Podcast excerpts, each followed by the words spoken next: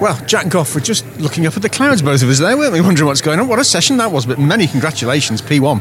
Thank you very much. Yeah, it's um, that's the second one in a row now, and I think that's our third of the year, and that's our fifth or sixth front row start. So, you know, our Saturday pace has been very strong this year. Maybe the first half of the year we didn't quite consolidate that into results through sometimes our fault and sometimes other people, you know, pushing us wide, getting off the track, things like that. So, you know, the second half of the year has been solid, um, but you know, I did the easy bit really the Eurotech boys in the truck behind us here give me a great Honda Type R every time I hit the track, and you know I just drive it around in circles. But you know it's, it's been good. It's a big, good team effort. Brett was really high up there in FP2 as well, so it just goes to show how good our car is now. Uh, quite a lot of drama in that session. I mean, not least of all at the beginning when some of the teams were trying to decide whether or not to go out on the, the slicks or the wet weather tyres and, and, what was going to happen. And then there was the red flag, and yeah, a lot yeah. of time sat still. What was going through your mind? I wouldn't have minded that if an FP1 and FP2 would have been 17th, 18th because changeable conditions can then help you. However, knowing our pace was really strong in the dry, I didn't really want it to be changeable. I wanted it to be just nice, consistent session, just go out there, do what we need to do, go through our plan that we had in place.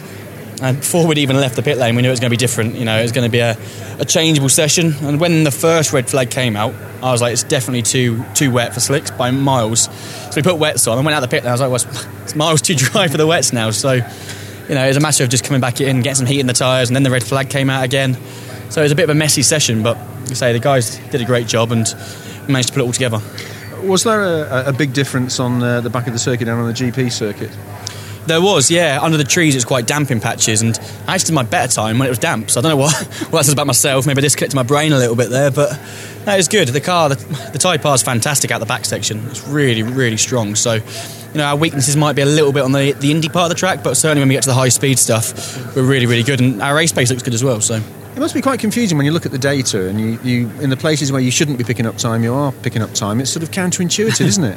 I haven't looked for the data yet, so I might not bother just, just now. But um, no, it's good. You know, it's good to have a quick teammate as well because then we can push each other forward, you know, and bounce ideas off of each other. And that's certainly what we've done today so far. And you know, I managed to pull all my sectors together in qualifying and make it make it uh, the good job when it counted.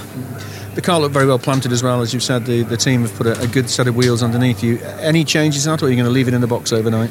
Yeah, we'll tweak it. You know, in FP1 we did a race run um, with some a, a, fair amount of ballast in the car actually. So we know our race pace is pretty strong. Uh, we just need to make sure we consolidate one point for pole position into 20 odd points tomorrow for a win. Fantastic. Great session. Well done. Cheers. Thank you.